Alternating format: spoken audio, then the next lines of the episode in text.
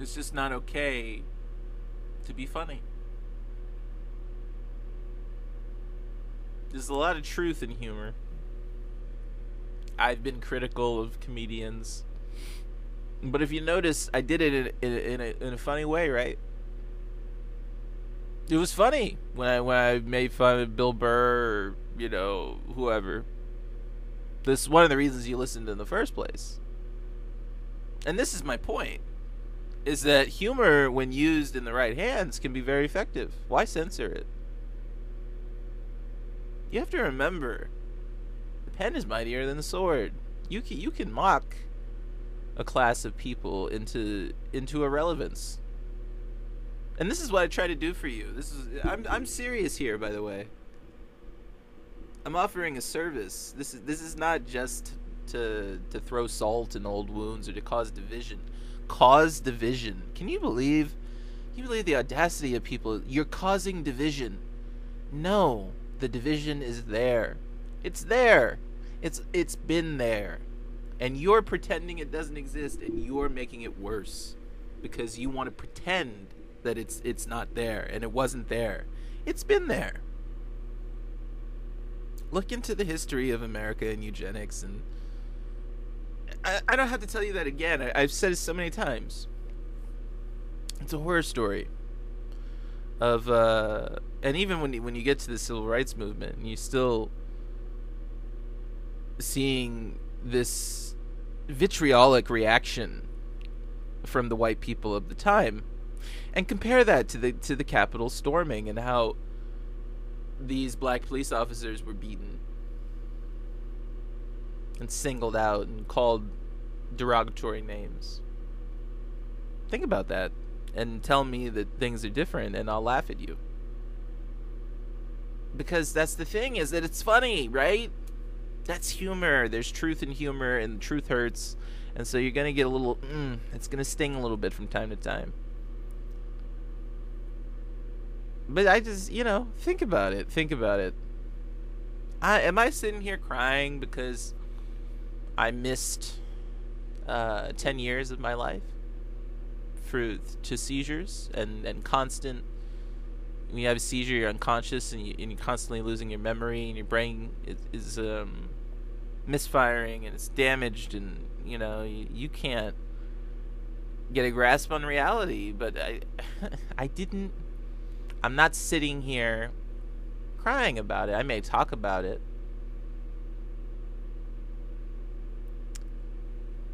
But I'm not what I'm not doing is trying to control others because I was hurt. Because that's what censorship is. You you you get hurt and so you say I'm going to try to get you back. I'm going to take something from you too now cuz you took away my good feeling.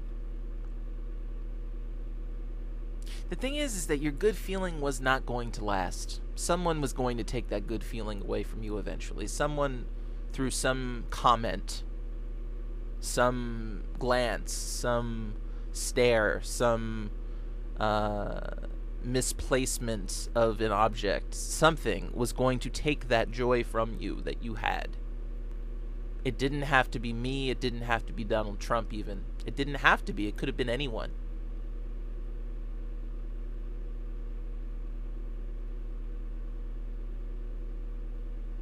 So why why lash out at others if they're not directly harming you? Now Donald Trump is directly harming people.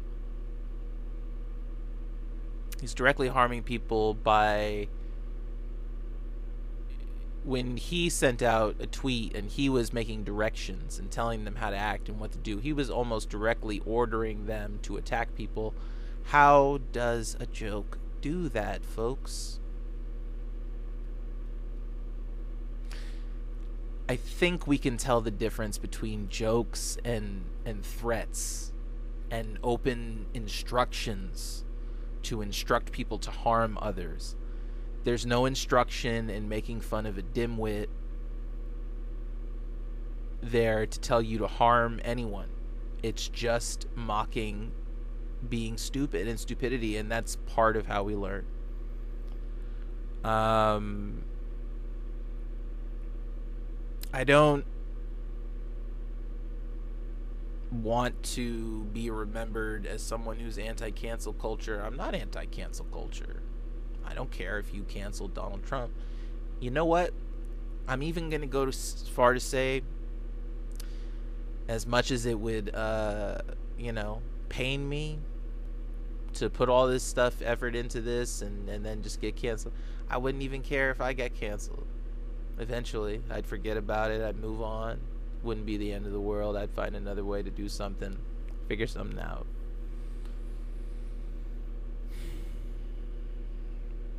But you look at the Republican Party today, and and you look at the state of some of the the Democrats and how much it took, how much it took of people like me making fun of them, mocking them. Like, come on, grow a spine, go after this guy. To finally bring up, at least in the House, some form of impeachment.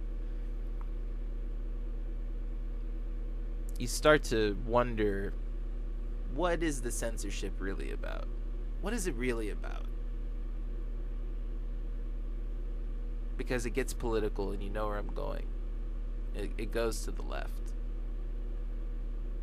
Some of you have not been through this before. You think that, well, if I just follow up to good old Jack standards, then I'll be fine. Standards change. They always do. That's why it's a standard. It's a standard. You can go in and change the standard anytime you want. Standardized test is different every year. You think about a person's mind, the standard could be different every second. Think about that.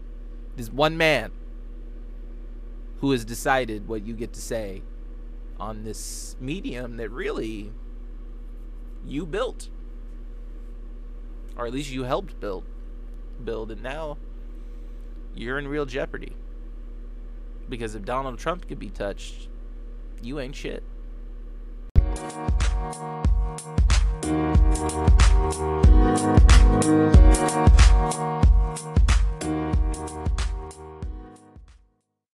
I'm not upset I got suspended for 12 hours. Took a vacation. I, I went and uploaded some wonderful uh, food videos. Uh, you know, I'm a chef too when I'm not doing this. So, you want to check that out on YouTube and more content, please. MCP, you can. You know, you know, it's it's tasty stuff. It's it is it's really good.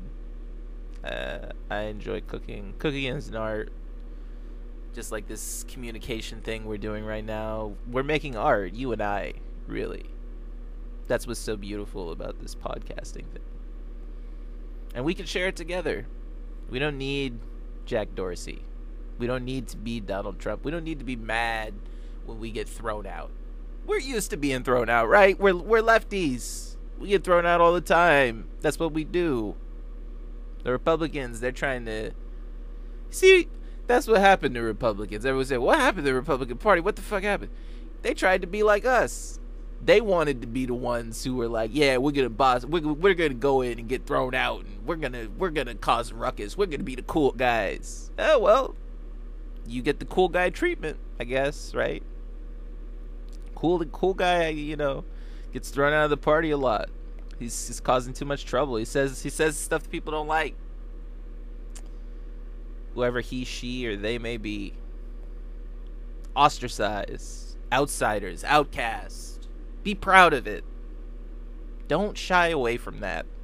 That's that's the difference, you see. They're proud when they're outcast. They take pride in that. Ask people listening, seriously ask yourself, are you like that? Do you take pride in that? Do you are you glad you said what you said? Or are you just constantly looking for Jack Dorsey and Mark Zuckerberg's approval all the time? Because that's that's Donald Trump. He got mad because because oh Jack and, and, and Mark and all the guys they threw him out. Oh no. I can't I can't believe I can't believe this has happened to me. I can't I, I, I this is beyond believable. It's beyond belief. How how could they do this? How could they do this to me? To me? I sacrificed everything. I gave everything to them. I gave them everything. They come to me. They come to me. They say, they say, Donald, give me, give me what you have. I said, okay, here it is. I give it to them. They take it. They run away. They say, I say, what are you doing? How could you do this to me? Look at me. Look at me. Look at me in the face. Look at me in the wrinkled face and tell me how could you do this to me? How could you do this to me, Jack? Jack! Jack! I hardly knew you, Jack. You betray me. You betray me, Jack. I don't know. It gets a little ridiculous after a while. How you stand listening to jackass go on and on? I don't even call him Donald Trump anymore. I just call him Orange Turd on Twitter. He's a dried up turd. That's what he looks like. As you probably know by now, if you listen to my shows, when you're a performer, you travel a lot. You go around to different theaters in different cities, and you know maybe even if you're lucky enough, different states. Which, had I not had epilepsy, I I would have had the chance to do. But you know, cards don't always fall your way.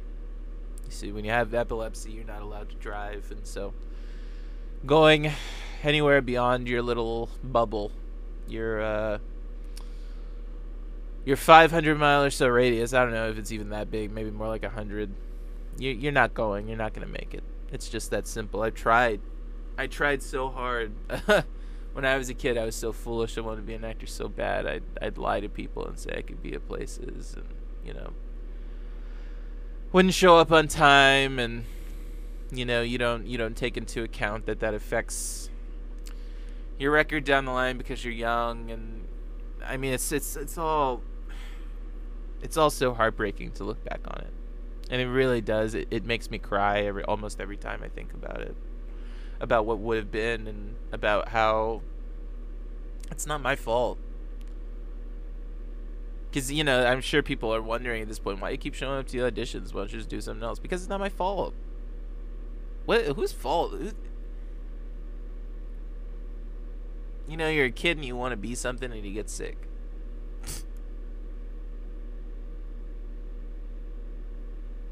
in society we take it out on the kid we don't we don't try to figure out a way to maybe make that possible you just say stop it you know, stop stop being who you want to be when the reality is is like you know maybe with a little work and maybe it'll be hard but what's the point what's the point if it's not hard that's my point isn't it supposed to be hard isn't life hard isn't it hard to to go to work and to to go to school? Isn't that what what we're what you're teaching people? It's hard, right? Okay. Well, let it be hard. Don't stifle people. It just makes them hate you. And it makes them resent being alive. You ever think about that when you when you tell someone who's disabled Oh, aim lower. You ever think about what you're really saying to that person?